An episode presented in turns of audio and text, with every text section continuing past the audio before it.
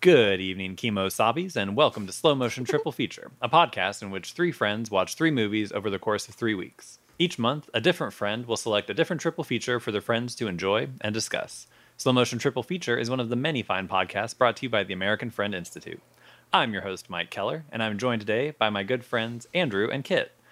Tonight, we're finishing up Kit's Secret Successes triple feature with 2013's The Lone Ranger, directed by Gore Verbinski and starring Armie Hammer and Johnny Depp.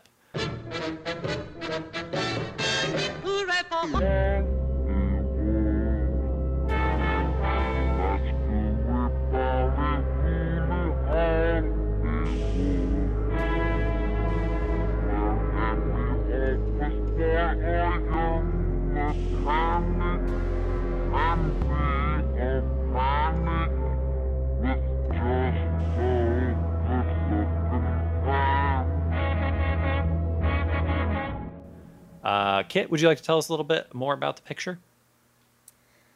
Um, in what Or sense? just- I didn't really uh, do any research what made about. you- oh, what made No. me pick it? Just yeah, what made you pick it for tonight, and what are some of your kind of introductory thoughts on it? Well, I Just- watched. I watched this probably back when it came out on like. You know, when it was released, we were at our old apartment, and I remember like it. The computer, the laptop was up on a chair, and I was laying down on the floor. I kind of watched the movie like horizontally, and I That's was why like, it worked for you. Yeah, and I we might have watched John Carter first. I don't know. I feel like it was like on some kind of string of like, let's watch the biggest flops of all time or something. Oh, And um, John Carter, I thought was such a turd. Um, like really bad. was John then- Carter like? It was around the same time, but was it It before was or like after? one year later.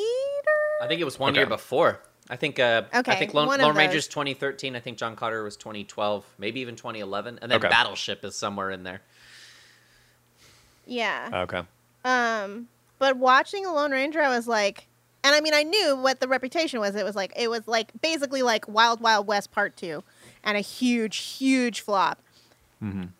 And I was like, I'm really quite enjoying this movie. Like, it's really long, um, but I liked it. And since then, I've watched it several more times. More recently, because I re edited it, I'm like, I watched it a million times. And I think compared to the previous two movies we talked about, I definitely have a lot more critical to say about this film, but it's but the but I also possibly enjoy watching it more than the previous two as well. Mhm. Um, I think it looks absolutely extraordinary. It's so gorgeous to look at. This it's such a like when it's firing, like it's such a legit western. Um, to me, it's so it's so beautiful. It looks expensive as fuck.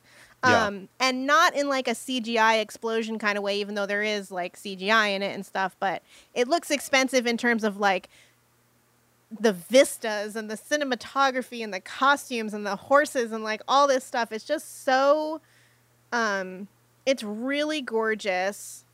I think that's probably the number one reason I enjoy it. But I also really um it really makes me laugh in certain ways. It's extremely fucked up and dark Mhm. in other ways. like I definitely see why it flopped because it has that classic. It seems like if you want to guarantee a movie is flo- movie flops, make a movie for kids that kids can't see. Uh, Yeah. like that's that's what you do. Like this would have scared. Like Pirates of the Caribbean has its elements of, like it's you know that's like a spooky, scary kind of movie at certain points Sure. but that's got nothing on like human viscera on William Fichtner's beard, like darkness. like Right. that's like I would I don't know if there's one fucking thing I would have liked about this movie when I was like a really little kid. I probably wouldn't have been able to watch it. Um that's not to suggest that it's like extremely it is pretty violent. It's pretty like violent. It's, it's just definitely like it would be so boring for children. And then there's stuff that will traumatize them. hmm But for an adult, me, I really like certain aspects of it. But like still you know, I may spend most of this time saying things that I would change about it because I've been thinking about that a lot recently. Yeah. Um, and looking at the problems of it because they're very obvious. Like it could have been a lot better. Um, but the stuff that's good is like, fuck, that's so good. It's so great looking. The performances are funny and scary and it's very westerny. It's just a very like I think the two train set pieces are fucking awesome. I love them. And apparently I'm into train stunts because that's my favorite stunt in the Fast and the Furious movies too, is the train one. um so yeah, it just it's very fun to watch for me. Even the parts that are shitty that annoy me, I'm like, this it doesn't ruin my enjoyment of just like sitting down and watching this movie. Yeah. Well, Andrew, had you seen the film before, and uh, what were your thoughts? Yeah, I saw it in I saw it in the theater uh, in 2013. So I had just moved to Louisiana. I was living by myself, trying to start my career, and I had no friends. So on the weekends, I would go and I would pay for one movie, and then I would watch like three or four. Um, don't tell the police. Um, and the Lone Range, like you know, it was the summer movie season. I remember, so it was like there's stuff coming out every week. But then I would, you know, I would see movies that I liked like multiple times, and Lone Ranger was like one of the movies that was like, okay, if I, you know, Star Trek is out right now, and I can see that, and then I can see uh, something else four hours later, but I can watch Lone Ranger in between to pass the time. Um, I the first time I watched it, I really did not like it. The second time I watched it, I really did not like it. But the third time I watched it, uh, I don't know. Okay, so let me. I, I agree with a lot of what Kit said.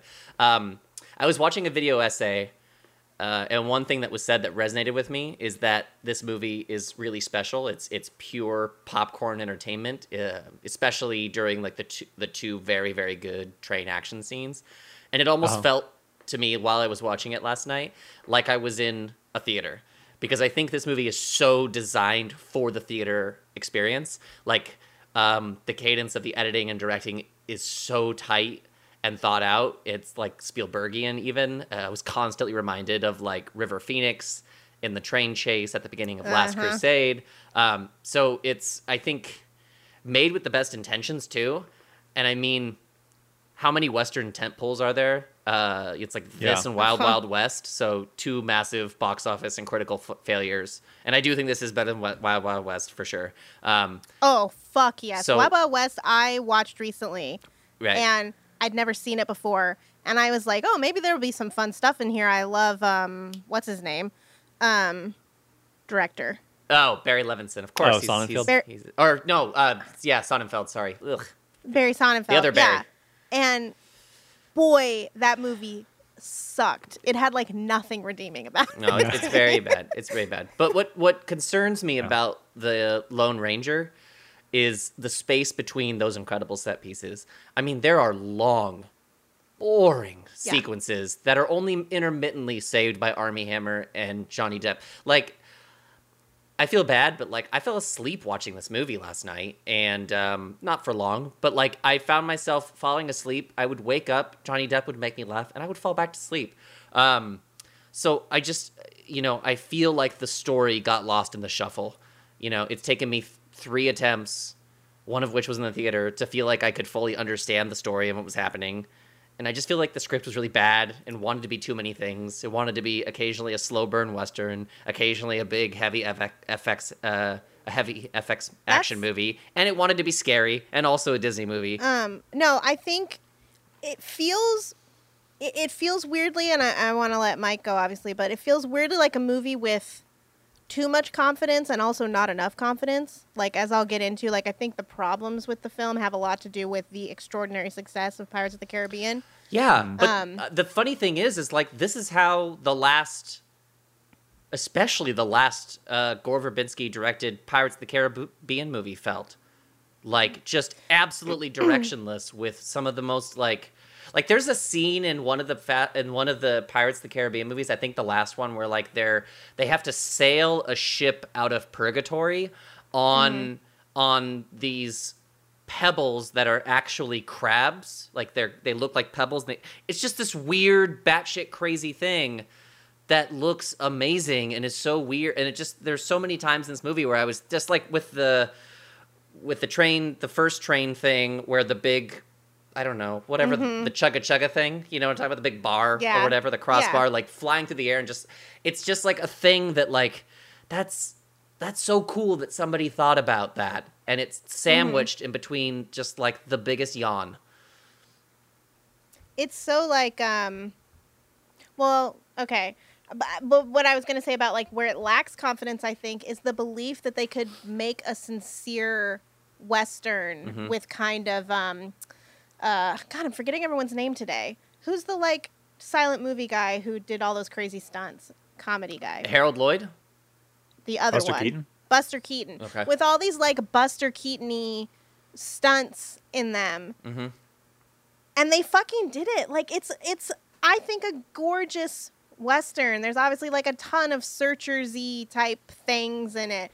The score is great. Mhm, like mhm. the action is really good and then they were like but we need more like stupid jokes. Like the humor there's humor that's really funny in it to me too. But they were like we need to be meta about this. Like they keep being meta about the lone ranger. They put in that framing device which i have a lot to say about that serves absolutely no purpose except to justify a radio slash tv character. I said it would be like if the brady bunch movie had some kind of framing advice device designed to get us to believe that the Brady Bunch really existed. Like, why? Who fucking cares? We know this is IP. Like, just get on with it. It's a movie. Um, stuff like that, or like at the end when he does his like hi ho silver, and then Johnny Depp has to interrupt him and be like, "Don't ever do that again." It's like. You made a great shot. You made me a person in 2013 feel as excited as I imagine like my grandpa felt possibly hearing that on the radio and you had to fucking undermine it. Yeah. because like w- this is what, you know, Marvel does or whatever. It's just stupid anyway. Um Anyway, sorry, Mike, what'd you think? well, yeah. So this is my first time watching this. Um, I think, like, I was aware of it when it came out. I don't think I was aware that it was such a huge flop. Um, uh, I think it just kind of passed by. I didn't pay too much attention to it. Was it? Was this a summer release? I forgot to. Oh, look yeah. when it came out. I believe so. Yeah. So yeah, I think probably in 2013 I just wasn't that up on what was going on. Uh, but I did have an impression like okay, like that's not a good movie. Like people people thought that it was it was bad or something like I, I knew something about it negative about it. And then as you put it in part of your secret success triple feature, I was like, um, you know, this is a movie that Kit is arguing is good that other people are not uh, have did not enjoy uh, apparently, and so I went in with like, uh, not low expectations, but like with the expectation. Let's see, this isn't super important, I suppose, but like with, uh, like low expectations, but ready to be surprised. So almost high-ish expectations. But anyways, long story short, I uh, was pleasantly surprised by this. Like, especially a, a two and a half hour movie. I like that's that can be a lot for me, especially for blockbusters, especially Disney blockbusters. They're so long, and uh, they just like they have like a movie and a half in them because they're always preoccupied with the sequel and stuff like that. Um, which some of those movies are perfectly fine, but a lot of times that really irks me. But with this, it was like the framing device I wasn't nuts about. It felt like it started. It kind of was it the maybe first 20 minutes kind of are like uh, fits and starts. Like you want it to just get rolling, but it like keeps stopping itself to do like you know uh, it's like it starts with the ending and then it does a Yeah. flash forward to the kid at the what's that? that is a terrible decision. And you better Yeah. believe that I cut basically right up until the guys are building the train. Uh, I cut Tom Wilkinson's first speech because he's introduced later to our lead character where he's like literally says his name and shakes his hand. I'm like, we don't need to meet this guy multiple times Yeah. and then cut to the Rangers coming up because they all because like Tom Wilkinson explains what's going on. He's like, Butch Cavendish is on this train right now, which is like this crowd would not give a shit about that. And then seconds later, a couple minutes later, you have the Rangers explain what's happening anyway. Right. And then we see William Fish, and we're like, hmm, pretty sure that's the bad guy of our film. Right. Um, and like so, yeah, I cut all that. So basically, you get straight to you get to the you understand train you know transcontinental railroads being built. You get to the Rangers like riding up, and you think, here's our heroes because here's the framing device, and particularly previewing the bank robbery. Really fucks. They feel like focus group additions to me because yeah.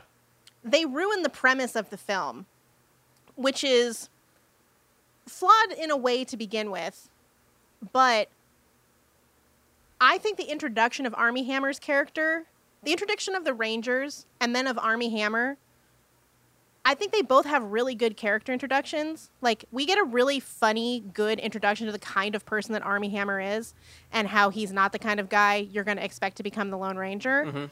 But when you start the movie by showing him as the Lone Ranger, like, doesn't that undermine the audience expectation? Is supposed to be whether this works or not. But clearly, what the movie wants is for you to expect Dan to become the Lone Ranger. Yeah. Armie's brother. That's why that's why and here's the crazy thing. That's why the framing device exists, I think, is to help set that up, but it's based on such a dumb assumption, which is so the kid, the little kid who's talking to old Tonto keeps saying he keeps expressing shock like, "Wait a second, Dan died?" Like Oh yeah. the and the reason he's saying that is because the Lone Ranger's name is Dan Reed. Like in all of the like Lone Ranger stuff. Had no idea. But no no one has any idea. No. Nobody knows. No, Like what- so the whole so the reason that the kid is surprised to hear like, wait a minute, all the Rangers dead are dead, including Dan? Like That's like a huge. That can't that's be. huge. That's a huge thing I was missing from Right. understanding this movie. right but see you really don't need any of that because all because the, the the emotional stakes of the story i think still work if you're just like well he has this very capable brother and the jokes i think that tonto and other people make about like oh i would have preferred the brother like those are still funny even if you don't know that like oh dan is the name of the lone ranger in the original series and in fact they're not any funnier if you do know that um no, that's so interesting. that is, so the so I think the framing device exists, assuming that we were all born in 1920 and remember well, Mike was. that the Lone Ranger's Yeah. name is fucking Dan Reed and not John Reed, and that's why Dan and John. What a leap. So that's hmm. fucking. Yeah. So yeah, that's fucking that. The framing device adds nothing, and in fact, like you would think maybe it would be there to skip. Like, for instance, Tonto somehow gets out of jail and finds all the bodies of the Rangers, and when he arrives on that scene, the kid in the framing device interrupts him and goes, um, "Hey, how'd you get out of jail?" And like you would think, oh, within the framing device, Tonto will give us some summary of how he got out of jail, but he just said he just doesn't explain it. So then it's like, well, then why is the frame like I can go with it? Like he's got his weird, we see his weird bird shadow thingy, like Tonto's magic, whatever. Um, he he, he got out, he got out of jail. Um, See, that's so then it's like, well, the- why are you interrupting the movie then? That's another thing So- too with like just characters sort of like an inconsistent understanding of like the sort of magic of the movie or who these characters are. Like there's that whole thing where like you basically know Tonto is magic from the opening of the movie in some way. Uh and then they spend probably 30 or 40 minutes like having us doubt Tonto even though we've already seen him do like magic stuff. And the same thing with the Lone Ranger. Like I found myself unable to understand like what what does he have is he does he have some sort of abilities like there's times where he's just super super clumsy and it's kind of a big trouble in little china sort of situation which is funny or the green hornet uh Very Green Hornety. which is great. Like I think that that's that that's funny. It works. Um, but then there's other times where uh, the Lone Ranger's able to you know shoot a the a quarter from a half a mile away with a pistol or whatever. So Well, yeah, it's like I don't in the bank in the bank robbery scene, he shoots down the chandelier to fall. He breaks the chain on the chandelier with a bullet, Right. which is the thing he accidentally and only accidentally did previously when he crushed those guys' skulls. Right. So like that's and Right. that's one of the main problems is that like John I like the Green Hornet premise. Um Yeah, me too. That the not white side character is the one with all of the skill although that does begin to run into a problem which I can get to but it's funny like for Tonto to have all of the knowledge and all of the skill and he's and and John is completely ineffectual and he's basically just tripping his way through this adventure. I got a question. yeah. In the you know the the radio serials or the the film or sorry the TV show, uh, was that the case? Was it kind of like No. Tonto was the okay? So No. that's that's something they brought into this adaptation. Tonto is way more of like a sidekick, like a Pancho Sancho Panza Yeah. kind of. Yeah. in the old show. In Yes. the old, yeah, and the Lone Ranger is like a legit hero. Okay, Um, I was kind of curious sure. about that. oh, but at also the e- by the end of the film, John has a bunch of skills. Like he's very good Yeah. on a horse. He's a very good shot. He's like But do you feel that we had a ch- like? Do you feel that as things are happening in this movie, we are understanding that he's gaining skills and knowledge? Like I don't. no, Okay. no, Okay. I'm not- no, Also, I don't think so. One thing I put in my notes was that like, so I keep calling it a two and a half hour movie, but it is eight minutes of that is credits. I realized, uh, but still, this is a this is a very long movie for you to have a protagonist that the audience is like wanting to kind of get with it. Yeah. Like, um, so you know he's very principled and he doesn't want to kill anybody or shoot anybody. He wants to bring everybody in and like do by the law, and like that's frustrating both because like you really want to see William Fichtner like get it, uh, but then also like for after two hours of like that not working out very well, like you really want him to like finally kind of like nut up and like, um, you know, shoot somebody, kill you know, or you know, do what is obviously necessary because this bad guy has escaped now like multiple times Right. and he has connections, you know, on like a federal level. Um, but uh, so yeah, I think that was one thing I thought was a problem with his with uh, the Lone Ranger's character. Well, Um, and they take it to such extreme heights, I think, with the action, like to preserve his integrity. Like there's this Yeah, there's this scene where the US troops mow down a bunch of Comanches with a Gatling gun, and it's like really brutal. Uh, and then in like a scene that happens five minutes later, the Lone Ranger like uses his whip to grab the same Gatling gun in another situation and sh- and shoot at all of his enemies without hitting a single one.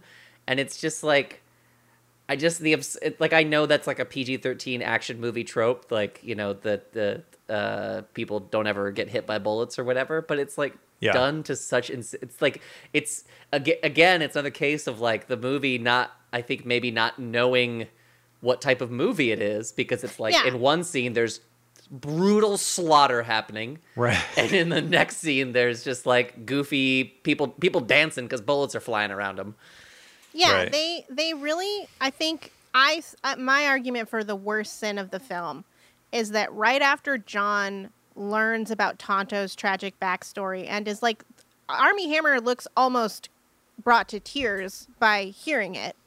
Um, they have like the silliest, worst fight that they have. Like the next shot of after like John realizing that like Tonto feels responsible for the like extermination of his entire tribe and that he's basically according to like the chief like his mind is broken by that tragic experience. yeah Like almost the, and then you see Armie Hammer looking like he's about to cry hearing that. The next shot is them buried up to their necks right in Yeah. Right. Yes. dirt. So that scene, like they're buddies by then, and he just leaves them. Like he just Well, leaves them they- in the dirt with right, scorpions on them. Right after they're buddies and he's just heard Yeah, how horrible Tonto's life has been. And then in when they it's kind of dragged out that whole fight, but when they get they catch up with Fichtner at the, you know, mine or whatever it is. Um and they totally pull a um what did I say? Oh yeah.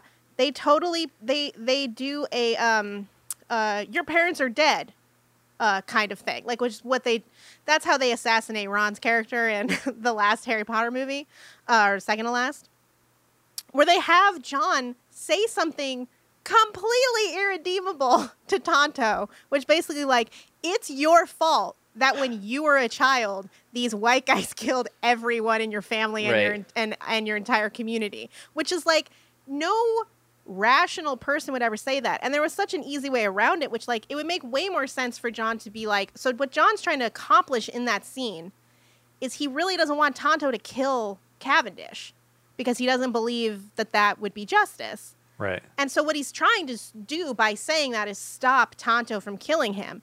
And so it makes sense for him to say, Tonto, like to try to reason with him and be like, look, they told me what happened to you.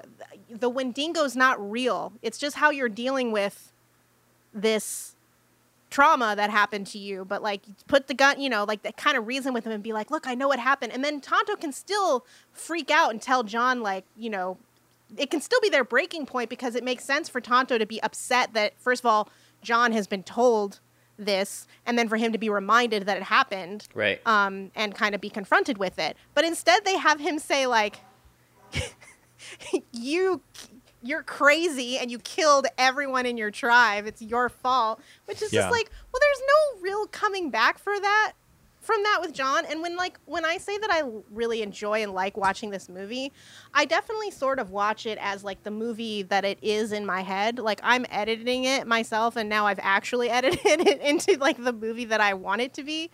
Um, but those kind of moments are totally just so stupid. And the back and forth, like well, the moment you're talking about, where like they attack the the Comanche attack the um the train that's like loaded with silver and it's nighttime and then they like all die and it's like whatever remained of Tonto's tribe is now like really super gone right. Yeah. um, the next, so like then you you the, John and Tonto like float out of their like cave that they jumped into, and Tonto finds his. You see all the arrows and like axes, like tomahawks and things, like floating down the river, indicating that they've been slaughtered.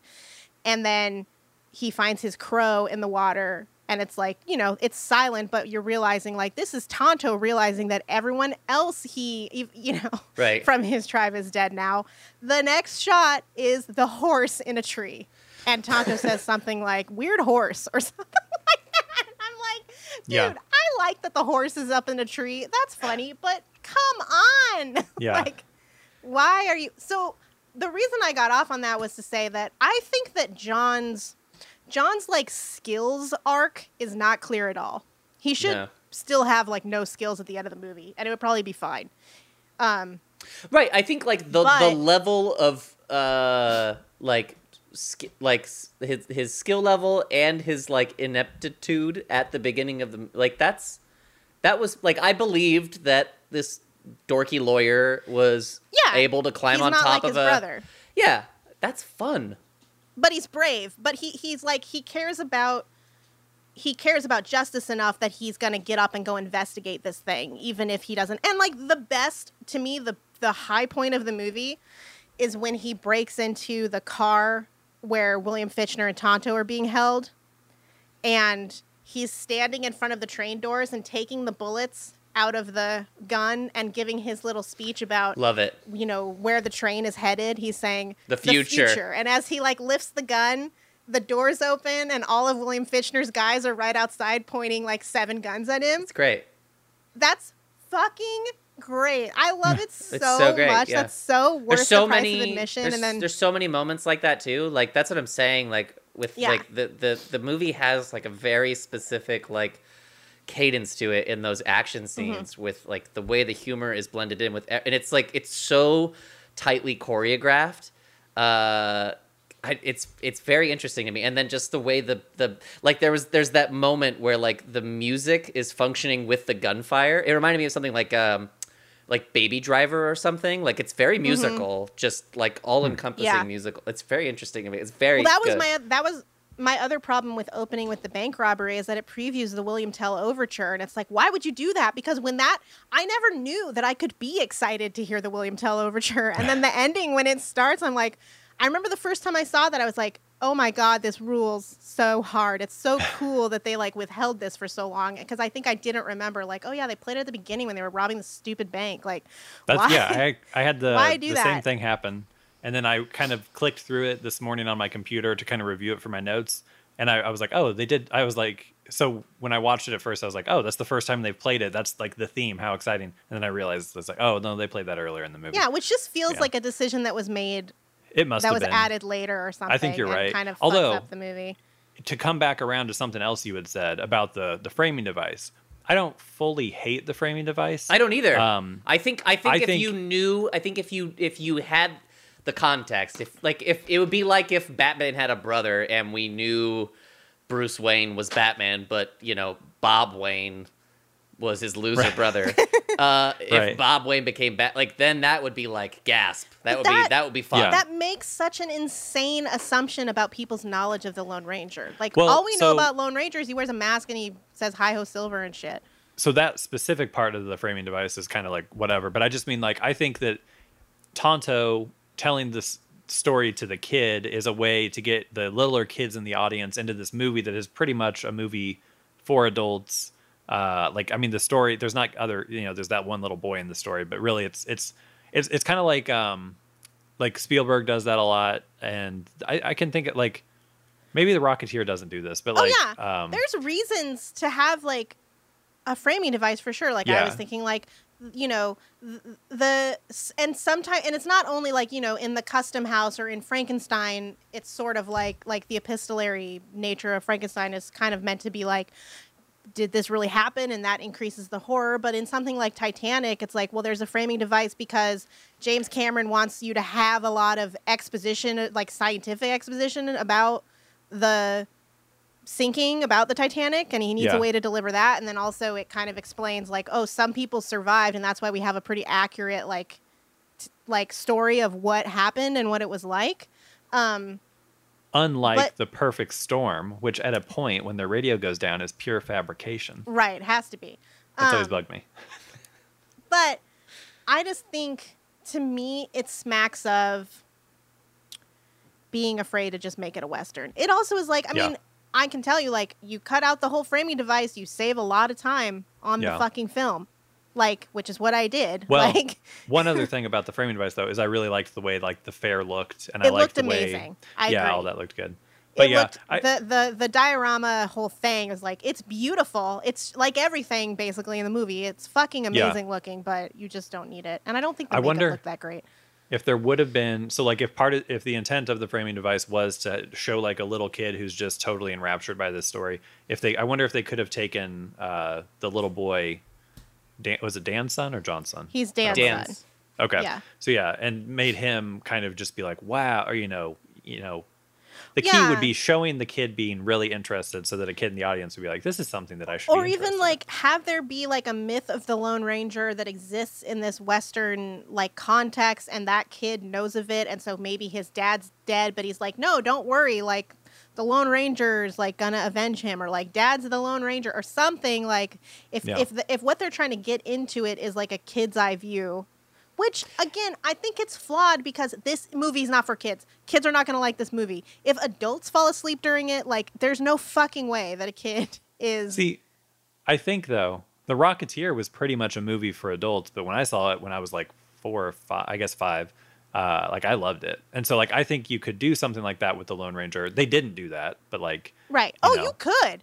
Yeah. I, absolutely, but they didn't. And tacking on this like framing device is not going to yeah, accomplish it. Like it's to, not to what they currently have, yeah, right. Like, like, like I agree. Like the kid, it could be like the Princess Bride of like, basically the grandpa is like making a case for like, here's why you should give a shit about this romance story, Right. child. like, sure, but then the rest of the movie is like, you know, geared at least like kind of equally toward children. There's, you know, and it's not two and a half hours long, also. right. But like, I like the shit of like Tonto just basically having a s- s- scene talking to a horse and digging graves and like. There's a lot of silence in this movie, which I really appreciate. I don't know that a kid would really. I don't. Yeah, Appreciate yeah, it. for sure. Right. Yeah, it's- I just it just occurred to me that this movie has the same framing device as uh, Young Guns Two. Well, there you go. Mm-hmm. Are they talking to like a They're talking to an old Diorama? to- no, they're talking to an old man on the side of the road. Brad, Bradley Uh. Whitford is, and uh, who is Emilio Estevez in extreme old man makeup. yeah. Also, Young Guns 2 rules. Um, I've never seen. I've got a uh, I got a factoid for you that uh, Okay. so I can flex my Lone Ranger knowledge. Um, did you guys know that uh, the Green Hornet is the canonical ancestor of the Lone Ranger? No. Yeah. So Brit, uh, the Green Hornet is Britt Reid. And I know that it was Britt Reid, but I didn't put it together. yeah, and uh, it's funny because they're very very similar movies. If you, th- I mean, yes, you've got a, a mo- and they both began as like radio dramas, and they both have a like ethnic sidekick who's yeah, and Tom Wilkinson. for some reason not the protagonist. yeah, and Tom Wilkinson is in both of these movies. So that was Interesting. holy holy shit, that is. I never really saw funny. the new Green Lantern no Green, Green Hornet. Hornet. or Green Hornet. I mean, yeah. Don't mix those Ah. up. I always do. I know. I know the difference, but I, I really them like Green Hornet, and I recommend. Yeah, you should it. you should check it out. It's so it's Yeah. it's more. I think it's more consistent with like Yes. like w- the the Green Hornet's like abilities and like understanding who the character is. Like he's he's it's it's actually very funny. Like he is just a rich dude who decides to be a vigilante, but is actually quite incapable. Um, but Yeah. he does kind of learn. He does kind of gain like, and it's cool because he does kind of gain like sort of a superpower, but which isn't really a superpower, but it's just like he has this sort of ability that's just told through Michel Gondry's weird aesthetics. Yeah. Um, but Huh. it's a cool. I mean, you don't it's- like Seth Rogen, so like there's that. It would be an impediment to it, but it's definitely Right. like that's another one where I, where I've seen it a number of times. I don't believe it deserves like the reputation Mm-mm. that it has. Okay. It's much. It's very. There's a lot of like creative stuff in it, and I think they did a good job with. I don't know. I guess addressing the fact that there's something to the idea that like what the most iconic thing from the Green Hornet is Bruce Lee. So it makes sense kind of to make Kato like the one of the main right, draws. right, exactly. Yeah. Well, and what I what I was also going to say about John's, I feel like even though John's like skills development makes no sense, I I think one reason maybe like that I didn't think about until this most recent watch that I enjoy this movie is like I think his his like emotional arc I think I connect to quite deeply where he starts out being this guy who he believes like so strongly in like the US government and justice and law and all of these things and over the course of the movie um he finds out what a bunch of bullshit that is. And that's what convinces him to be like okay I'll just go pure like vigilante basically. That like everyone's that like everyone's full of shit. Like the military's full of shit. The business leaders are full of shit. Like his you know just that his own that his his brother was basically killed for even trying to like keep a promise you know to the Yeah. to the natives and everything I sort of wish. uh, Tonto was betrayed like all of this stuff I wish he would have had that realization and just started gunning dudes down. Like an Eh. hour earlier. Not not in like a there's a movie It w- there's a there's this really like this movie there's this movie called The Rundown with The Rock and Mm-hmm. uh it has like this cult following of like being like a minor action movie classic but like he's like the same way where like he, he doesn't want to use guns. He doesn't he doesn't like guns. Like it's just like this thing that carries through the whole movie until he's pushed to a point where he has to use guns and it's like the most satisfying thing ever. And it's not like it turns into a brutal movie or anything, but it's mm-hmm. just like it's or at the very least like i think i mean it's poet there's poetic justice in tom wilkinson being buried by a pile of silver at the bottom of a gulch. Like that makes sense. But what i would like to see more than i'd like to see i agree with you there could be a cool moment of him going okay fuck it and shooting somebody but let tonto kill cavendish Oh, yeah, for sure. let him do it be like here like like basically like I won't shoot you, but he will, and then just give him finally let him fucking do it. Yeah. Like that would be God, that'd be great. Like that would be so Wait. satisfying. how does Cavendish even die? I don't remember. He a train death. He has a train death. Yeah. He's in a ca- he's in a he's in a death. His death, in my opinion, is like sixty percent escapable. But for movie purposes, he just stands there, mouth agape, waiting to die. Okay. Mm-hmm. What he's like in a train? He's that in a- he's in- Oh yeah, yeah, he- he's in the the train with the car. But it's like sideways. it's like he's standing right in the direct path, and it's like the two Yeah. sides of the train. Just go stand on one side, bro. right. It's just yeah. It's Although- that's uns- and that's That- and that's not satisfying. No, No. that's that that death was cool, but not for the main villain. And yeah, let it be somebody else. And I gotta say though, that whole basically I don't know ten to fifteen minute section of like, you know, from when they steal the train to when they're running it towards running it off the bridge that they've blown up and stuff like that was awesome. Oh, was- yeah. It's that's- so awesome. It's so good. I think somehow I got that far. I I think I finished the movie without realizing it was Gore Verbinski, and I was like, "What director did this?" Because I thought it would be like some guy that like that like he made an indie movie. Disney put him behind this five hundred million dollar movie, and he never makes a movie again.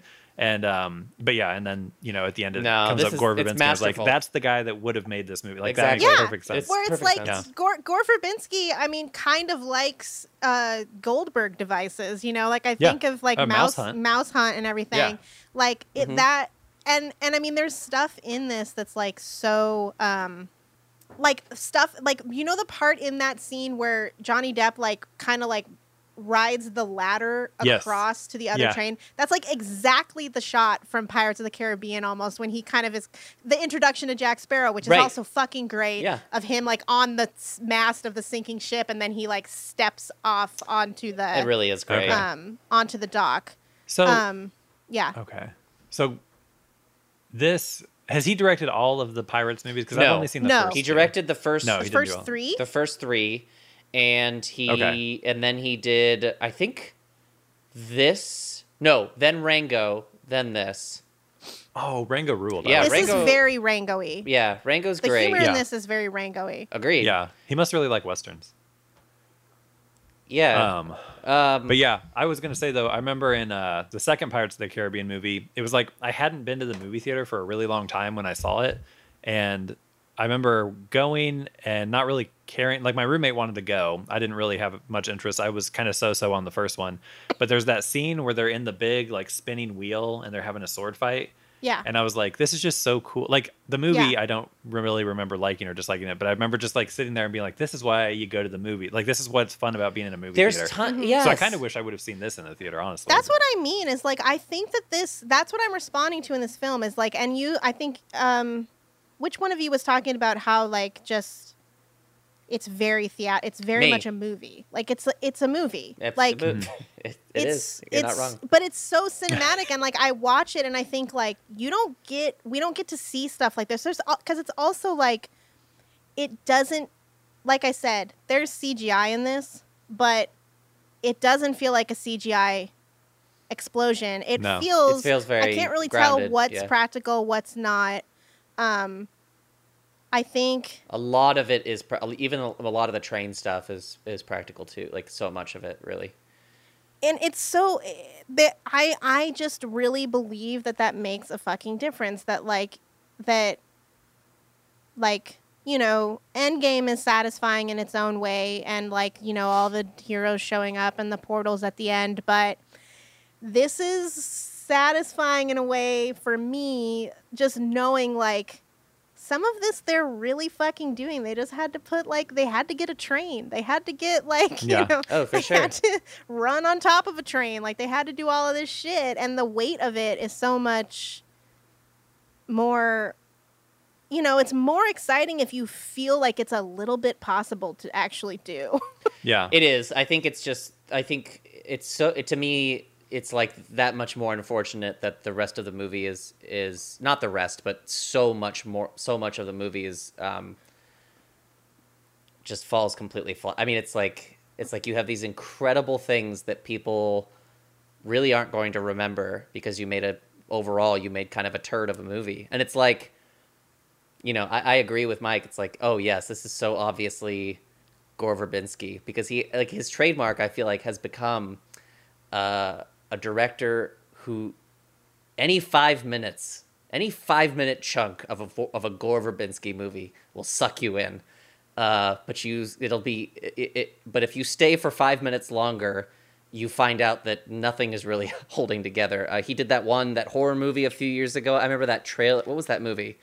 You know, what I'm sure for Wellness. Yes, that trailer was Yeah. like, holy shit! Somebody made a m- just masterful and beautiful horror movie, big budget horror movie. Yeah. I'm so stoked. Could not tell you a single thing that happened in that fucking thing. No, The I agree. Pirates of the That Carib- movie was like completely gorgeous, but then just it was so boring. So and, like nothing. boring. And there was. Yeah. and that's a lot of the Lone Ranger. And the same thing with Pirates Three. Yeah. Pirates Three is absolutely nonsensical. It also has a pirate ship battle that takes place inside of a whirlpool, and that's awesome. Uh, yeah, None of it means a fucking thing. yeah. So yeah, I don't Yeah, know, I- He- and and I, I A do movie know can be- I do know that he Oh. was told by Disney executives. I know that they had a release date, and I know that they just told him to go out and shoot pirate stuff until this until the script was finished. Um, Yeah. So that's you know part of that's the studio machine. So I used to kind of like blame them, but it's like okay, but now you've made two movies since then, and they've all had the same problem. I I feel like maybe this is time to talk about Johnny Depp as Tonto. Okay. It Oh, feels man. like something I have to like talk about if I'm like I like this movie. Can I can I say something Um, because I have a really hot take? Yeah. Okay. Well, may- Uh-huh. maybe it's not that hot, but like, so I was I was watching the movie last night. I was thinking about the. I was thinking about like at the time how he there was all this stuff they tried to do to get ahead of the controversy. Um, like s they had some bullshit thing where some tribe was like, uh, "Oh, we approve of John Depp, Johnny Depp playing Tonto because of him being one sixteenth Cherokee or some shit." Um, it's ins- it's it's insane to me. Like even on the screen, like even when it's happening, it's like it's so far past like that being maybe okay. Like just like the climate has kind of moved past this being like an okay thing to do, but it's like that said, he's very good in the movie. and I okay, do this is not a hot take.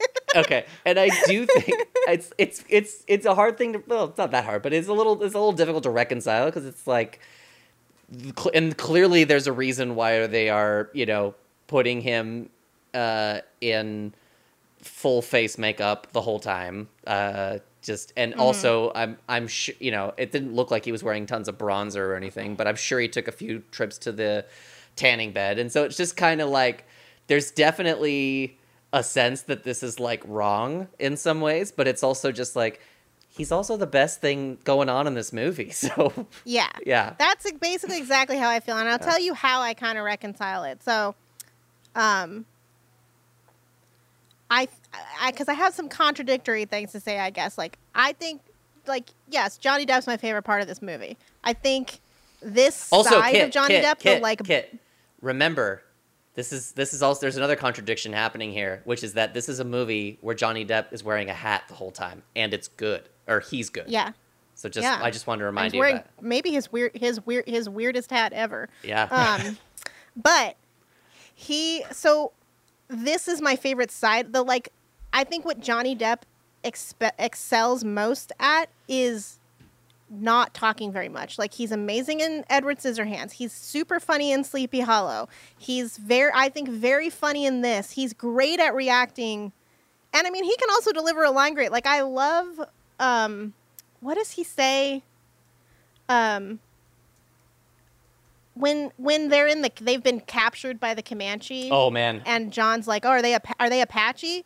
And Tonto goes, "Comanche." And then John goes, "Oh, that's good, right?" Meaning that's your tribe. And he goes, "Not so much." And I just like just little things like that. He's really or, great. or and at it's- the end of that scene where they're buried up to their uh their necks and he just goes uh my name come up Yeah. yes, killed exactly. me killed me Um, I love when he's just like talking to the horse in the desert when Mm-hmm. he's trying to get the horse to go to the Wright brothers' grave. Like all of that stuff. It's like he's um he he all of my favorite like character parts of the movie. Uh, he's Right. very funny. I think he's very funny in this. Um and it's it's the kind of performance that I like to see. I also think he looks great. Not just I don't mean like he looks hot, but like the body that he developed for this looks like a guy from like a 50s or 60s western. Yep. Like it's specifically that kind of like bu- like buff, not really buff, but like there's a um that's a nice man's back, but it's not like Chris Hemsworth or something. It just looked so Oh, yeah. period correct in a weird way. Yeah, I agree. Um, and I think that like the costumes like beautiful. It's apparently based on a made up. Uh, it's not a real thing. It was based on a painting by a white guy who just likes making up headdresses for Native Americans that's- or something. So that's like kind of the- a weird a weird point of inspiration. That's kind of, I think, also maybe one of the things. And I don't know. I, I, I'm, I'm sure that there are plenty of people who are offended by Johnny Depp playing Tonto, and I honestly, I think it's, it's, it's very easy for me not to blame them. But I will say that Tonto, the character in this movie, is developed to be so far removed from an actual Native Yeah. American, and even even like the name on that diorama, the the noble savage. Like they're even kind of addressing it at the very top of the movie, where they're like, They're clearly trying to to Do like something. just skate by, like you know, like because they're they're saying like, well, Tonto's not a. I mean, he's crazy. Like he's a he's he's insane. He's he the Comanche don't claim him either. Like, and obviously when you when they go talk to those guys, like. They don't say the kind of weird mystical shit that Tonto says. They're like he's fixing a watch and all of these things. Right, And so they're- the they're- trying they're very hard- undercutting. very They're under- hard to make it okay. yeah, they're like undercutting Um, the the actual Native Americans in this movie are actually Right. undercutting the the the noble savage trope. Uh, and, and and and Johnny Depp's Tonto is embracing it to the fullest, most absurd extent. It's it's a But- it is a weird tightrope that's trying to walk. what I will say is also, I think that the worst tendencies of this film, the really dumb, gross, indulgent humor, the old man Tonto framing device, like, I think that all comes straight from a the collab between Johnny Depp and Gore Verbinski. So like I personally think that the that the things about this movie that are like bloated and seem to smack of overconfidence and a lack of restraint have to do with the fact that it's well it's Johnny Depp and Gore Verbinski. How could they go wrong? Like Right. the guys who made Pirates, they're gonna fucking knock it out of the park again. Meanwhile, Pirates was made under the conditions of like Michael Eisner almost constantly threatening to not make the movie because he was so scared to make to be making a pirate movie. And then this movie is like take as much fucking money as you want and do whatever you want. And I fe- so I feel like if somebody else was playing Tonto, if someone who didn't have as much clout as Johnny Depp was paying Tonto, Yeah. some of the dumbest shit in the movie that feels like Johnny Depp and Gore Verbinski farting around wouldn't be there. And it might right. be a more consistent movie. I also think, more so than The Green Hornet does, this movie has the problem that why isn't Tonto the main character? Tonto's motivation for chasing Cavendish and stopping the railroad are so much stronger than John's. Like his backstory is so much more interesting and more tragic. John has zero fucking skills, certainly at the beginning of the movie. We don't see why he ends up ha- having any. Meanwhile, Tonto is like extremely resourceful and talented and borderline like a superhero. Um, and then John doesn't even really have a personality aside from liking the law, whereas Tonto is loaded with like, you know, arguably too many quirks, but he's like a very interesting guy who's seen a lot of stuff. Like John is this like sheltered guy, so it's like like I don't think you watch the Green Hornet and go, well, like, why isn't Kato just the main character then? But I do think watching this, you're like, wouldn't like wouldn't I rather see Tonto shoot Cavendish than have him constantly putting a gun, a gun in John's hand Yeah. to shoot him? Like Yeah.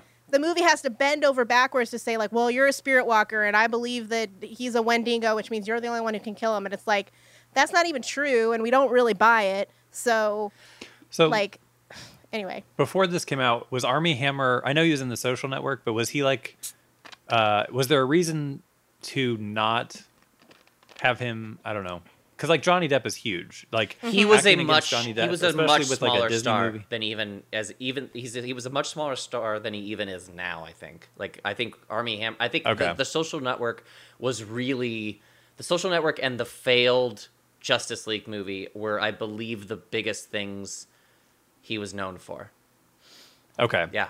because yeah, it was like he. I agree totally with what you're saying that like Tonto, his story is so much more developed. He's so much more developed as a character. He's so much more interesting, um, and like I think possibly like some of that came from like wanting to not have this character just be a stereotype or something like that. But I think like you're saying, a lot of it was probably it's Johnny Depp and Gore Verbinski.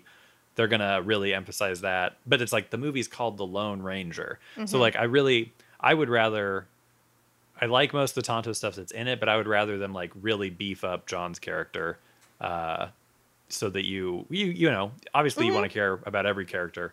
Um, Well, or just yeah. like I think there's a way to more explicitly make John like I'm not saying that this would be good, but since they were very willing to reimagine the Lone Ranger myth to begin like they were Yeah. totally fine with like starting from scratch basically with the Lone Ranger story. So they could have said like, "Oh, maybe the truth that Tonto is telling the kid in this framing device is like I did all the shit that you associate with the Lone Ranger." Like and then you still have John, but John's more of like the bumbling sidekick. mhm. I don't really know if Tonto is uh, a bumbling sidekick in the original, but I mean his name means stupid, so like I don't know. He's not. like, he's not. if He's very capable. He's very capable.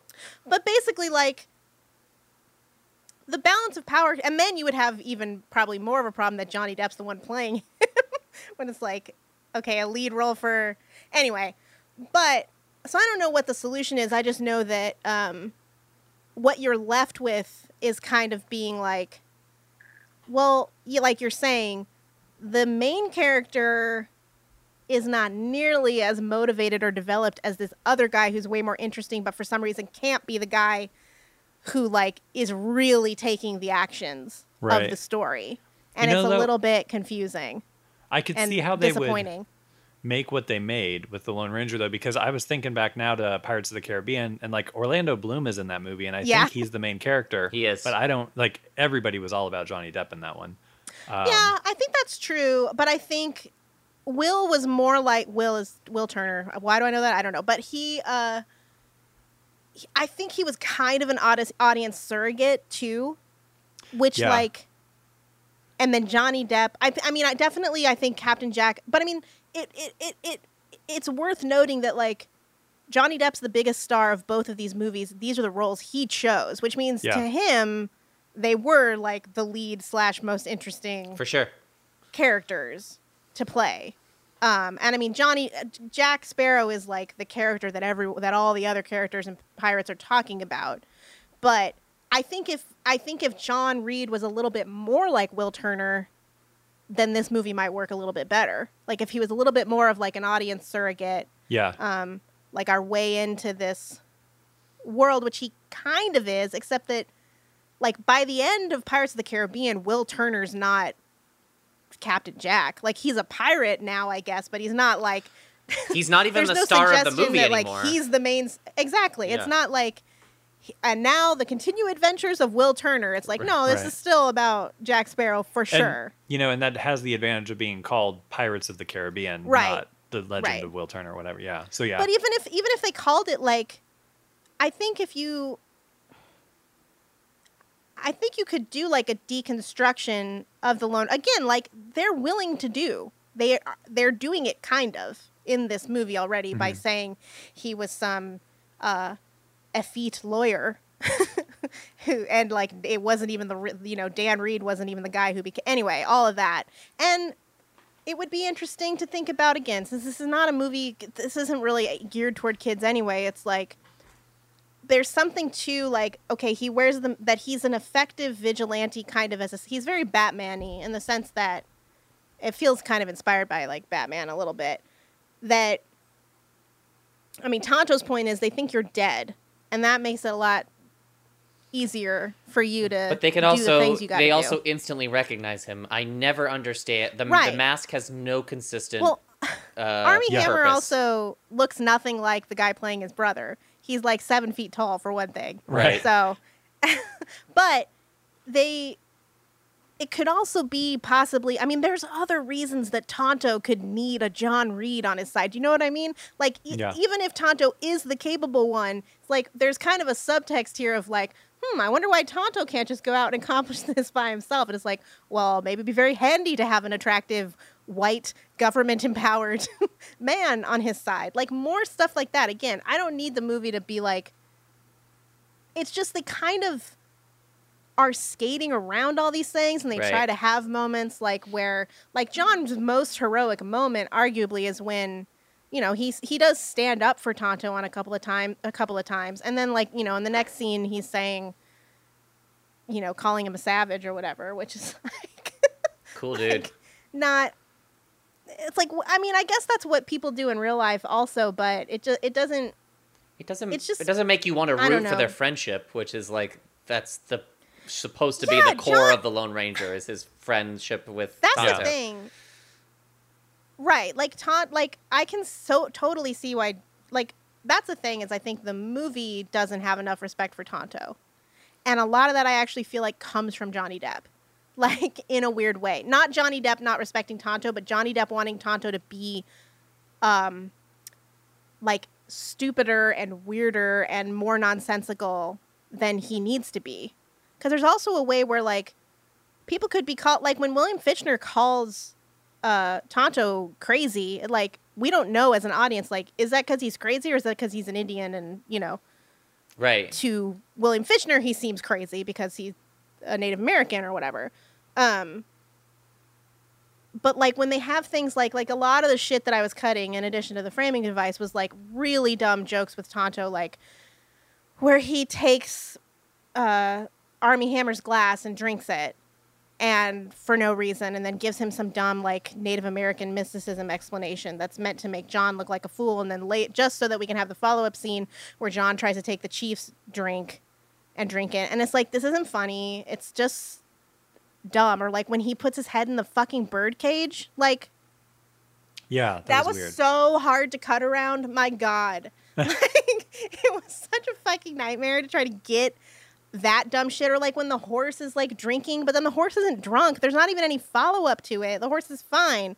It's like, why does all there's shit? It's or like him dragging Armie Hammer's head through horse shit. It's like this, the shit See- with him talking to the horse, I like, but go ahead.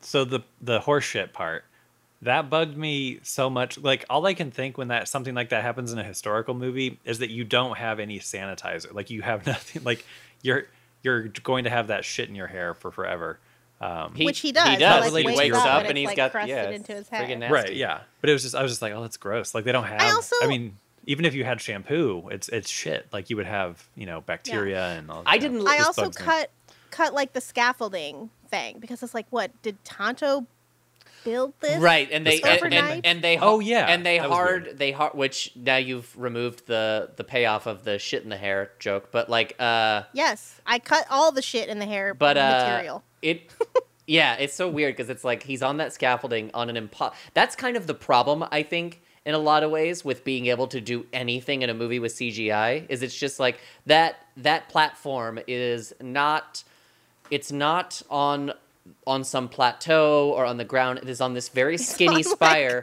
because they can do anything in a movie now. So let's make it the most insane thing. And then of course they have to hard cut to him walking on normal flat earth. And it's like okay so he scaled. Yeah, how'd he get down? is he freaking a- alex honnold? Like what is happening? Like did he free solo that shit? It just it's Which again, and if and the problem is if they showed you Armie Hammer doing that, you'd be like, well, wait, then can this guy do stuff? right 'Cause exactly and That's a very capable man if he's able to do this. the the last lone ranger movie which i used to watch a lot when i was a kid i think it came out in like 86 or something like that um it's a lot more like he- the lone ranger does kind of start out as kind of a a sort of wimpy dude um and he does and he does it's a similar situation where they're ambushed and he gets killed killed in quotations and Tonto kind of brings him back to life or whatever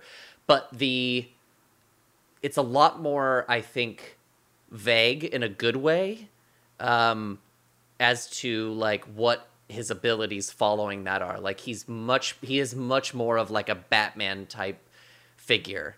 Um and I don't know, like it's not like I it, it to me this movie it it's sort of like the things that make it good are the Disneyness of it and the things that make it bad are also Disney. It's so it's sort of like all of the all of the all of the fun jokes, all of the sort of whimsical and crazy action sequences, all of that stuff feels very much like it's part of, you know, the Disney machine. But then the things that make it fall apart in the biggest ways for me are really what we've been talking about, which is the inconsistencies of the character. You know, not maybe sort of like them sort of saddling this weird space where we can we can suggest the most horrible violence coming from the bad guys, but we can't show the good guys really committing any se- serious acts of violence. And to me, it's like this movie is one thousand percent better if it go if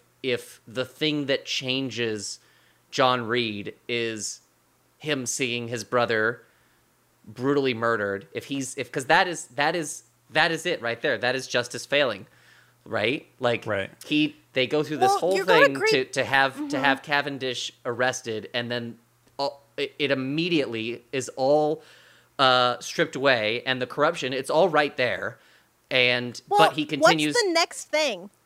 What's the next thing that happens when John Reid? So John Reid, like his eye closes on a man eating his brother's heart out of his chest. Right. What's the next thing that happens when he wakes up again? Tonto kicks dirt on him. He has shit in his hair. right.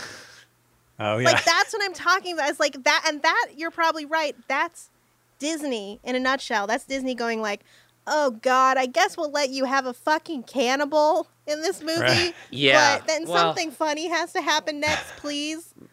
maybe, maybe I don't know because this is also very indicative of like just all of Gore Verbinski's movies with Disney uh, that make no sense. It's it's I don't Well- know. It's a weird thing because it's like I don't know I don't know where Disney ends and Gore Verbinski begins in this case. Yeah, but I It's- but it's also like, go ahead. Sorry. well no I was just gonna say like it it's it to me it's so easy. I think I think if this movie is made at another studio, it's maybe not as good in terms of the things that are really, really, really likable about this movie, but maybe it's a better movie overall. So it's like I don't know. What's like take your pick. What do you want? I I mean, I find honestly like if I could get if I could get the footage cuz I'm like I know, I feel I know exactly what I do. There's certain things that would need to be like we need we definitely need a different scene of John and Tonto talking after John has figured out like what Tonto's deal is. Like that comes perilously close to basically torpedoing the film. So we're bringing the Um, cast back we- together. Huh, yes. We'll get a small crew. Yes. Okay. We it's gonna be like a Snyder cut. The Snyder we cut. need yeah. um we need like you're saying John to see to have a less goofy reaction because that's the thing too is it's like then he and he and Tonto after he wakes up with the shit in his hair he goes down and he kind of has you know the night in the desert with Tonto.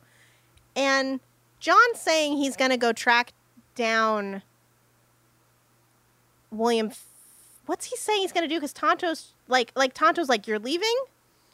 Like and then he tells him like oh by by the way there was a gun hidden on the train for William Fichtner Right. but it's like John's reaction is still nothing's nothing has changed him. I mean, really, what actually ends up changing him, it seems like, is that when he finds out um, that Tom Wilkinson was lying about the treaty, which is like, okay, so you found you saw someone eat your brother's heart, Who should have been in prison found that you that- arrested yourself. right? You found out that your buddy, like your good friend, in, supposedly like was betrayed by you know these people um, and saw his entire village slaughtered and it destroyed his mind basically um, you've seen the uh, government start like a false flag war with the with the comanche and basically slaughter all of them under false pretenses.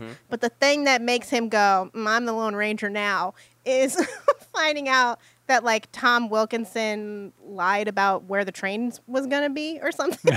Like, and the thing is is like you can do you can do a character that has a strong moral compass and sense of justice uh and not have it be like nails on a chalkboard like uh i was just thinking about uh there's a perry mason miniseries on hbo Uh-huh. right now and his whole thing is like his mantra is uh what does he say it's something like um uh, there's legal and and then there's right or something like that. that what I don't know what he says. Some something like that.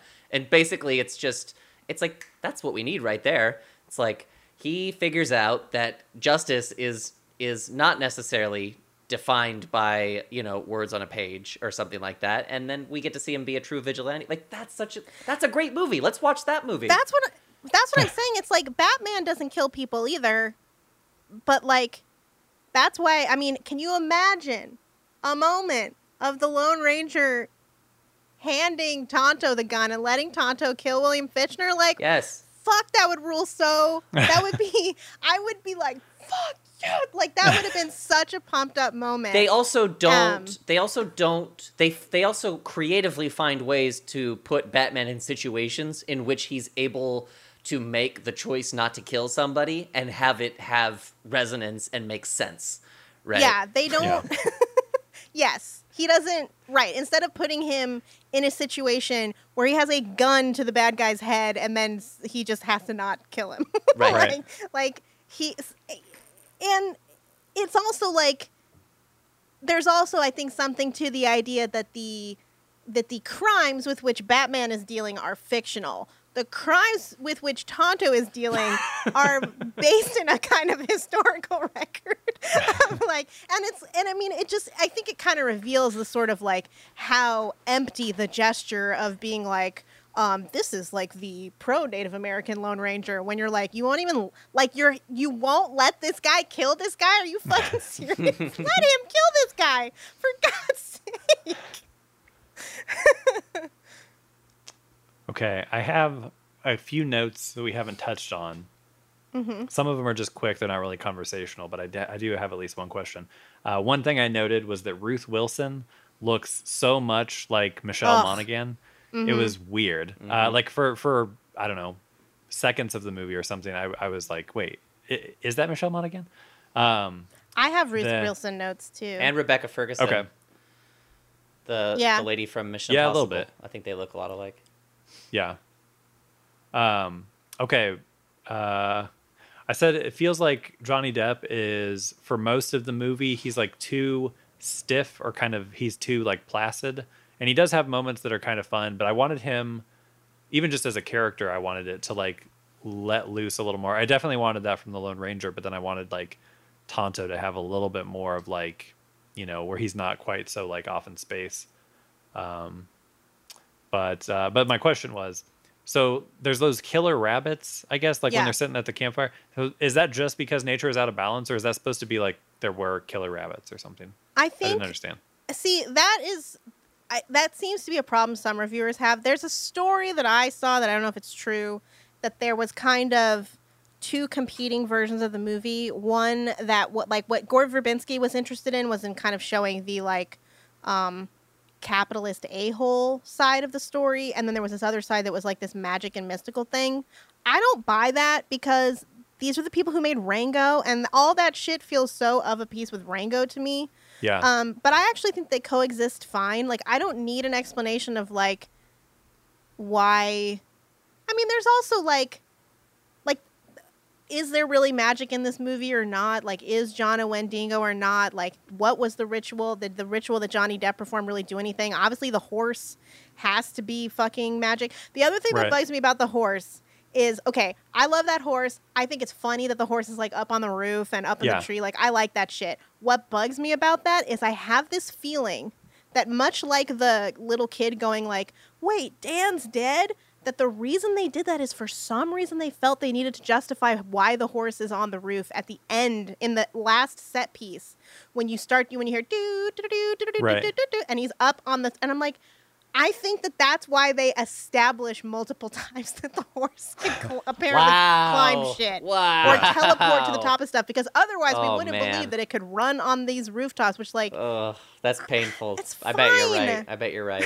Bet- And that, Anyway, that's that's amazing what to me. like. That's amazing to me because think about think about the money and time and thought that goes into painstakingly establishing that a horse can get up on top of stuff.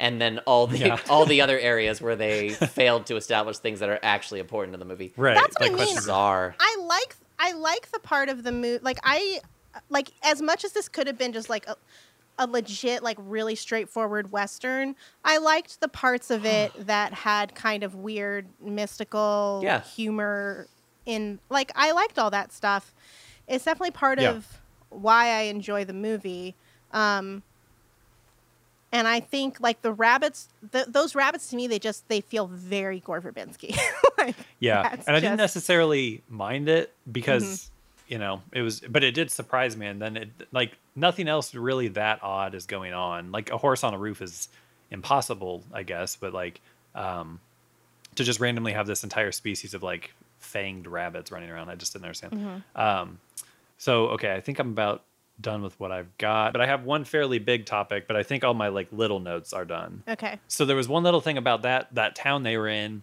I don't know what it was, and I don't know if this was deliberate or not, but it sort of reminded me of the town in Dead Man with Johnny Depp. Mm-hmm. Um, it like I think it was like the way the building was set up, and then something else. So I don't know if that was intentional, like a callback to a Johnny Depp movie that nobody, you know, nobody who's seen Yeah. the Lone Ranger was seen.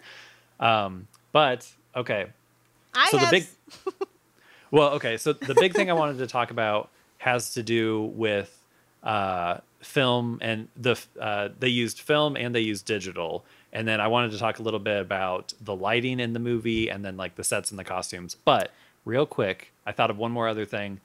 I'm i don't have any uh, thing prepared but you, you guys kind of addressed the the native american um, kind of the controversy or the aspect or the angle of it. But i was curious like uh, so there was the uh, the Chinese uh, railroad workers that like I felt like they sort of introduced it like Right. like they were clearly a group and I think at one point they all kind of run off because they're afraid there's like the ghosts in the mines or something like that. Uh, but were you aware of was that at all controversial or because I don't even really know that much about the- actual history I of building I railroad. don't I know I don't think so. I don't think so. And it's it's it, I did kind of like wonder that when uh when Johnny Depp or when Tonto comes out and he's wearing like the I don't know what it's called, kind of like a gi or The hat. in the hat, the rice paddy hat or whatever. Right. Um, but yeah, I it was, like, I that was- frame alone. I know. be I was like, forever. what? Oh, yeah, exactly. it was like it was. I was just thinking of uh of Robert Downey Jr. saying, uh, "I'm a dude playing a dude disguised as another dude." Um, in comic- yeah, I think one of the dumbest moments in the movie is when Tonto, who is Johnny Depp playing a Native American, says to what appear to be actual like Chinese actors, or at least actors of Asian descent, like uh, white people or something like that. Right. Yeah. Well, it's like And I- guys. I had a I had a thought too, and I think this might have actually been after the movie, but it would have been like they could have done like an Inglourious Basterds or a Django Unchained like revisionist history because it would have been pretty satisfying with Yes. as bad as these railroads guys were and like the soldiers and stuff. Um, it would have been pretty satisfying to see these you know these these Chinese laborers and then the Native Americans like you know all just kind of come in. Yes! Although the actual climax of the film on the trains was incredible, I loved it. But right. that But I would mean, have they're- been they cool. could have been involved in the part where the Native Americans attack potentially. I mean, I mean Yeah. that would have that would have stretched the the Chinese like. I would say the Chinese railroad worker, like it was incredibly dangerous work, which is why Right. they were why they were allowed to do it, and Right. hundreds, like tons and tons of people died doing that work. yeah. I still don't think they had the same um they didn't have as much to lose in a sense as the Native Americans did, which like I True, think them yeah. like maybe subtly undermining the I don't know. I don't Yeah. know. They would have lost their jobs or whatever. Maybe they, I, I it's hard, but yeah, it seems like there could have been Something could have been a little more to do, yeah, with uh with them, or else I don't know, don't introduce it at all. Um, Yeah. But instead, they kind of just used it for like, I guess like the weird exoticism of him ca- like wearing the hat and carrying the bird cage and stuff Yeah. like Right. that. Although I mean, I think there was some. It was kind of like there. There was some interesting like historical look to the movie, and so I mean that was a historical thing, and it was about Mm-hmm. Right. the railroad. So I could, you know, But it's like I, I were- wasn't. Uh, Mm-hmm.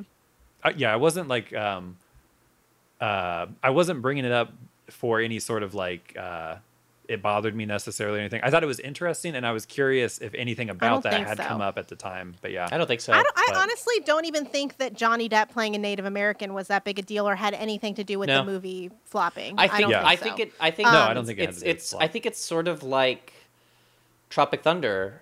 Like I think it's kind of the same thing where it just it kind of happened at a at a, a a time and in such a way that if you like if you did it if you hit just the right chord you could get away with it. I think Yeah. I think I think this movie got away with it less than Tropic Thunder, but was also immediately forgotten. we Yeah. we also just like traditionally like don't give much of a shit about Native American issues. Yeah. Really, like that's not really Sure. does tend not to get a lot of traction. I don't think. Yeah. Or No, I mean, to this day, and I kind of not really be a reason why a movie would fail.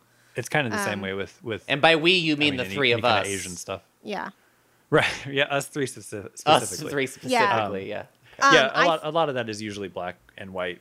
It's that's the kind of the thing that people are most uh, ready to jump Mm-hmm. I on. thought it. I thought it was interesting though that like this on this watch, noticing how much kind of like the um the clearly former Confederate uh like military Custer type guy.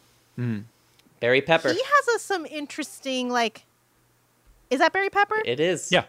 Okay, he, ha- he Bar- so Barry Pepper gets some interesting color to his character. He's ve- he's not a very big character, but he has a few moments where they're like, you can tell that he is very um, upset to learn that this may have been a false flag operation, Yeah. and that he feels that if he killed people who did not do anything, that that would be uh, wrong. Yeah. and then you see like i thought that was an interesting color to the kind of like to i guess the way that like people kind of twist or compromise their morals in order to like justify their own actions Right. and like it, it was just like a a different take on like a someone doing something racist but it's weird to me that like as you bring up like the you know the chinese railroad workers like that guy gets more gets a character like that guy who's like barely on screen and is almost just a joke of looking like such a like blonde fastidious you know Yeah.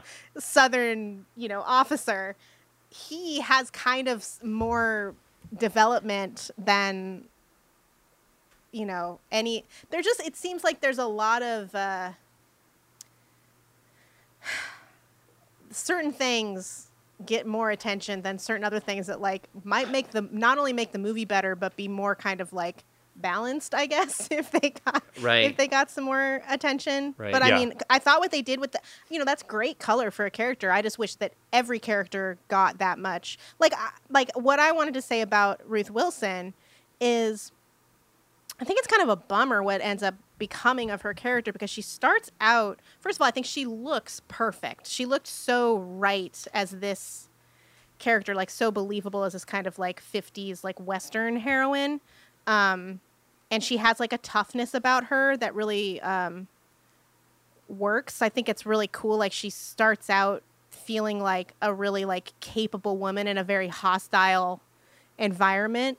Um but then by the end she's like trapped in a fancy dress screaming and being threatened with rape over and over and saying things like i told you he'd come. Like i feel like the the we really we don't need the moment either of like the kid needing like there's like the movie pauses for like a couple of minutes to have this thing where the kid needs to put the gun down. And it's Yeah. like this movie's two and a half hours. Why is this in here? Like i really don't need this is not a movie i need to see kind of like use violence against women and children for the sole purpose of like making the bad guys seem worse like Yeah. like tom wilkinson's the- a bad hmm That part where Tom Wilkinson's like, "Well, it looks like I'm going to have to teach you some manners." Yes, exactly. And it's Yeah. like, okay, we get Tom Wilkinson's a bad gu- a bad Right. dude, but shouldn't he be? Doesn't it make more sense for him to be kind of like a genteel sort of evil like than his brother. Like he's a nefarious capitalist. His brother's the one who does the dirty work. It doesn't really make sense to me to have tom wilkinson be like striking a child Yeah. or a woman. And then like cavendish is like a fucking cannibal. He eats Well, I think- people's legs and hearts. So why do we see him like threatening to rape ruth wilson over and over? Like Yeah. dude I agree. It's that's just that's really putting a hat on a hat i think I think that's a good way to put it. Um, I- I think the idea they're trying to convey is that the stuff that Tom Wilkinson is preaching about the whole movie is actually he's actually completely full of shit. But we know that. we. I mean, I we know agree. that he's I lying. just- that he's lying the whole time. No, Like, I'm just we- uh, Yeah. yeah. no, I'm just saying that like I think that's like showing showing the the the lines uh, smeared between who his brother is and who he is. I think that's the whole point. It's just like oh Yeah. they, they're they're actually not that different.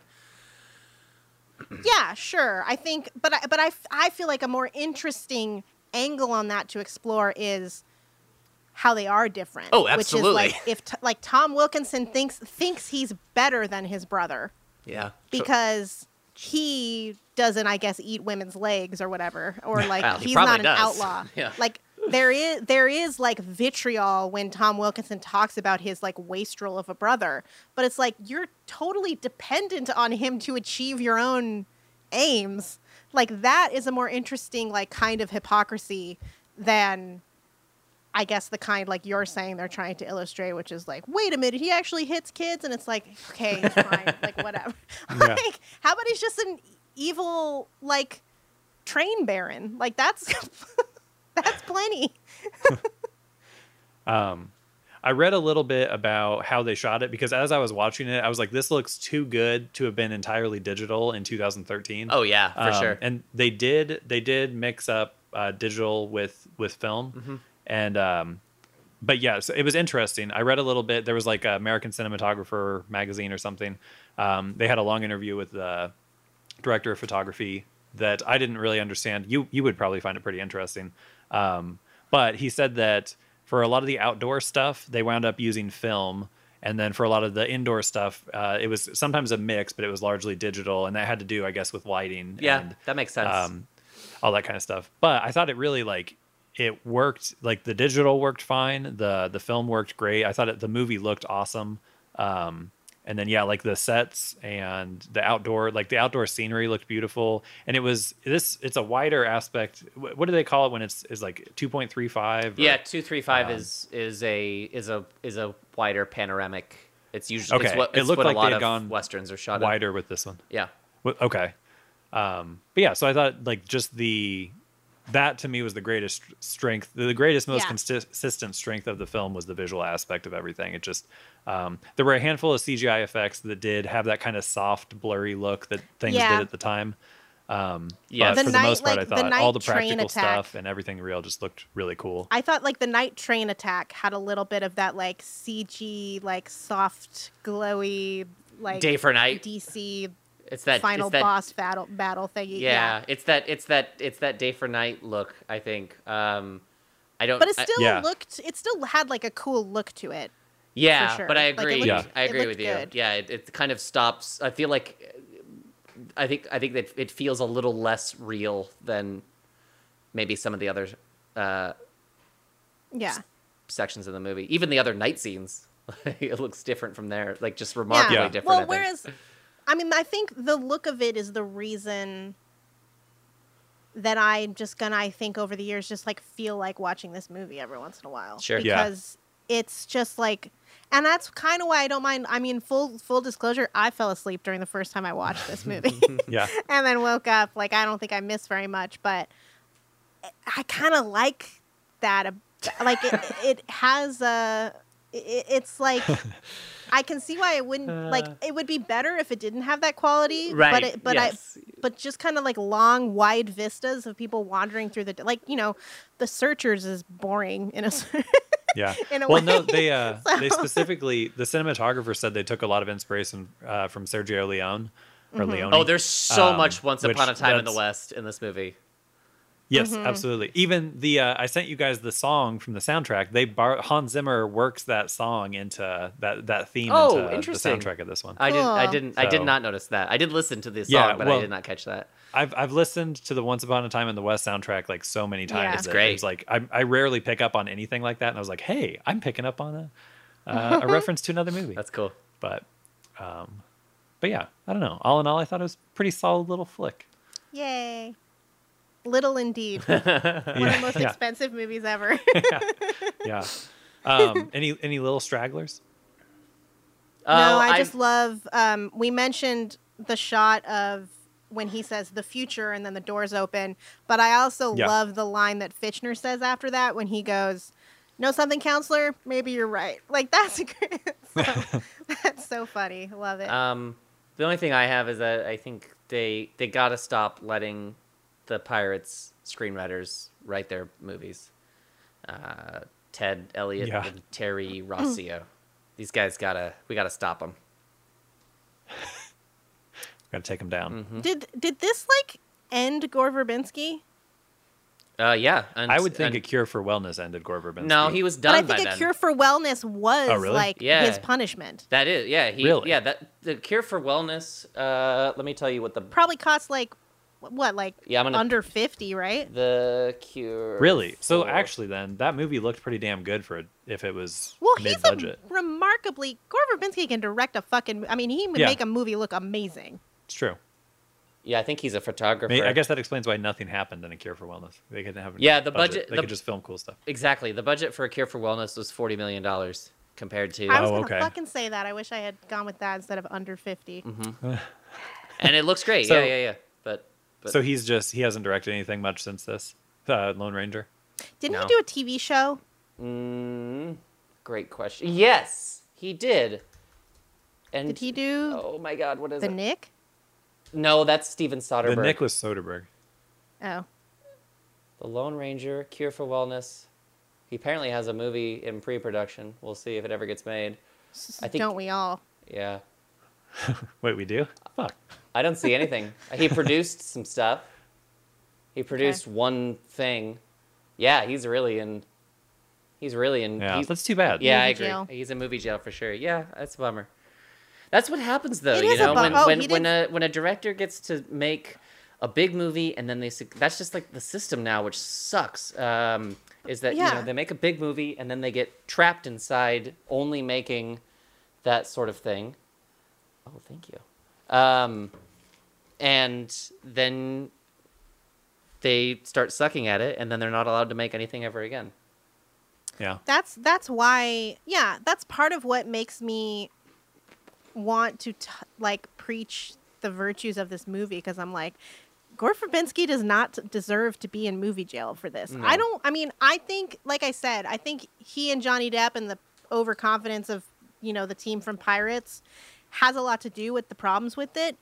But I think probably most responsible of all is Disney, and like I have, and in terms of like the parts of directing that are making a movie look amazing, like it fucking looks amazing. Yeah. I want to see more Gore Verbinski movies, man. Yeah. I mean, I'm a fan. And I love Gore. and I That's- loved that's gonna be our Rango. new Rango was campaign. great. Rango was between Rango was really cool. Yeah. between pirates and I mean, if you look at this it, this track record, it's like Mouse Hunt, great. The Mexican, okay, we'll ignore that. The Ring, great. Pirates of the Ring's great. Caribbean, Uh, like The a couple Weatherman. Uh, I didn't like the Weatherman. dude, the Weatherman's not on here. You should correct his Wikipedia then. Okay. But this is a this is a good, pretty damn good track record. I mean, The Lone Ranger is one of the biggest flops of all time, unfortunately. But he almost made a successful western, which is like virtually Well, it- impossible today. this movie made a lot of money. It just didn't make what they spent on it. So like that's something like as far as westerns go, like I think it made like 260, which is pretty incredible for a western. Or I guess if you call this a western, I I, I could see people arguing against yeah, that. I, I hesitate a little Uh, bit. Yeah, but I mean they spent with all the marketing and stuff, it was almost like 500 million dollars. So oh like God, that's to- so stupid. yeah, you would have to make like 800 million dollars at the box office or more maybe to make your money back, and th- let alone profit. So that I think that was a mistake on higher levels than just the production. But you, you good, Kit? Any any other notes or anything? Nope, I'm good. I know we spent a lot of time, you know, dissecting the problems with the movie, but I totally think it's a worthwhile watch and it's Yeah. Yeah. extremely beautiful to look at Definitely. and there's some really funny stuff in it and uh, some moments that are like really fucking great and the two train set pieces are both awesome. Yeah, I think the ending, the ending train set piece alone, is worth checking out. I Uh, think the opening one I kind of prefer the opening one. I love them both, Really? but I kind of prefer the opening Yeah, train sequence, but they're both so fun. And if you don't, Yeah. and if you don't want Yeah. to watch the movie, just watch those action scenes. yeah. There you go. Because you really like the story's kind of convoluted, and the characters aren't necessarily good. Mm-hmm. yeah, so- but I think yeah, But the best the best in all- examples of of cinema are those two scenes in the entire Yeah. easily. Yes. And then- yeah, yeah. All in all, I thought it was a pleasant surprise. Mm-hmm. Good pick, Kit, on your uh, secret successes. Uh, Yay. what, do we have time for a cruise minute? Yeah, who do we think uh, Sure. Tom Cruise can play? And let me tell you that I already know the answer, and I think it's either the Lone Ranger or Tonto.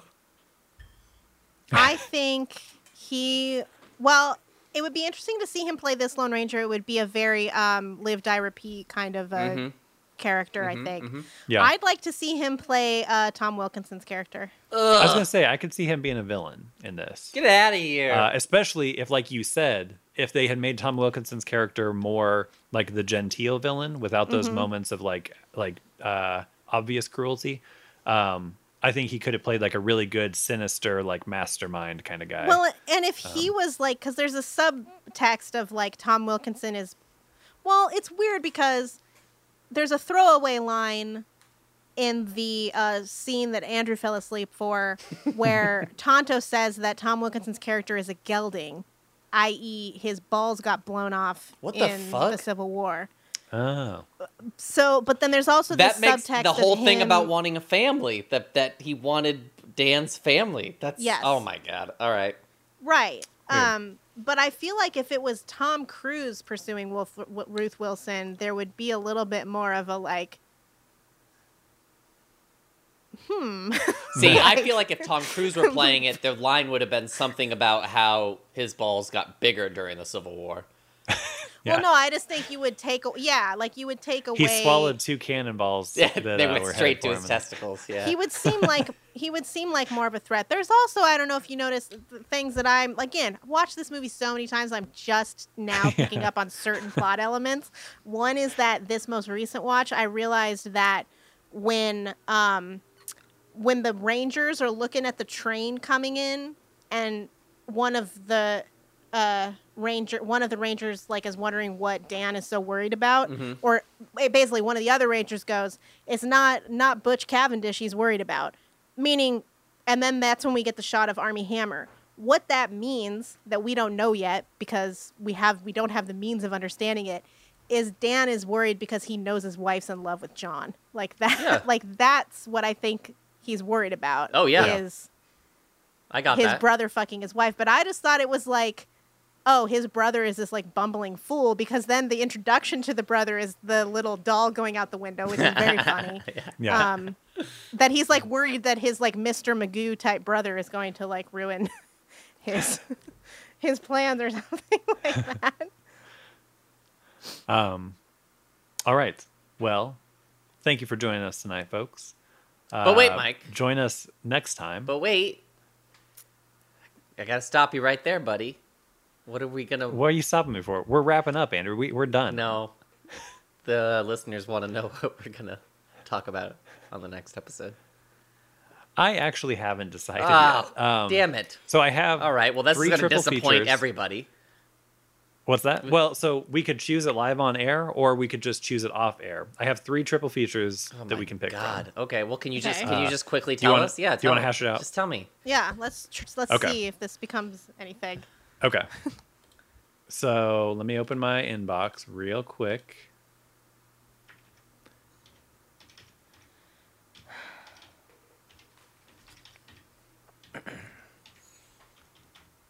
I hope I hope nobody can decode the audio of what keys I was hitting there.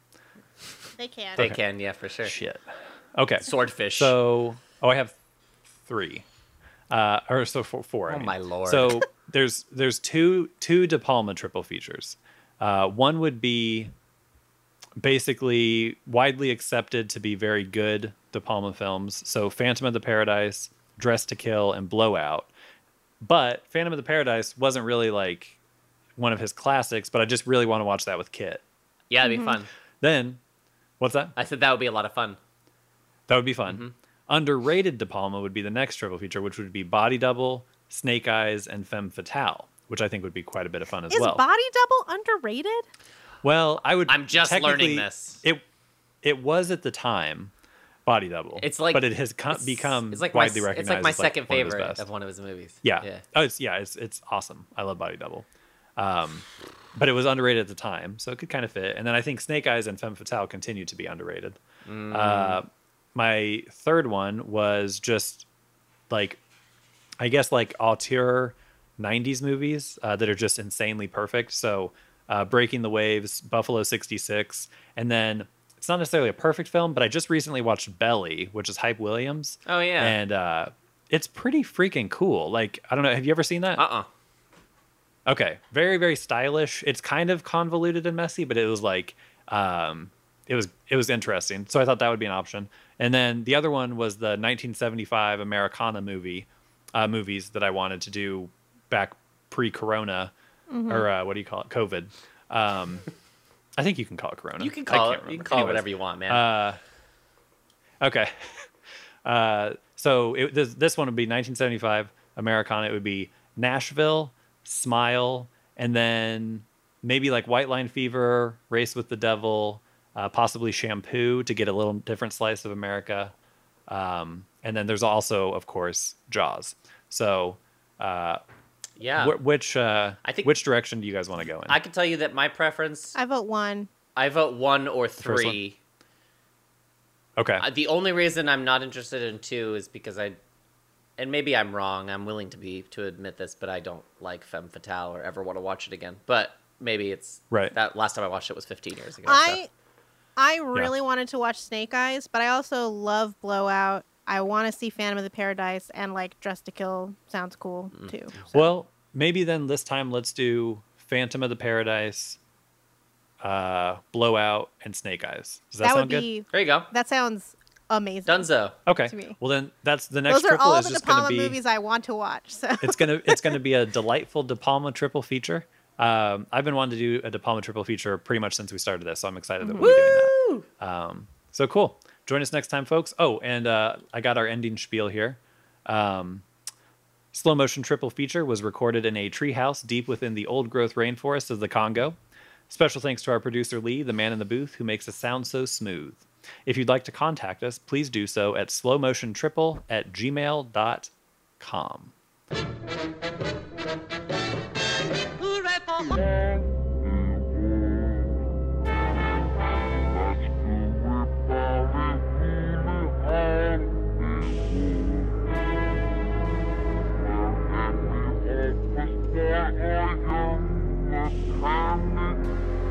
там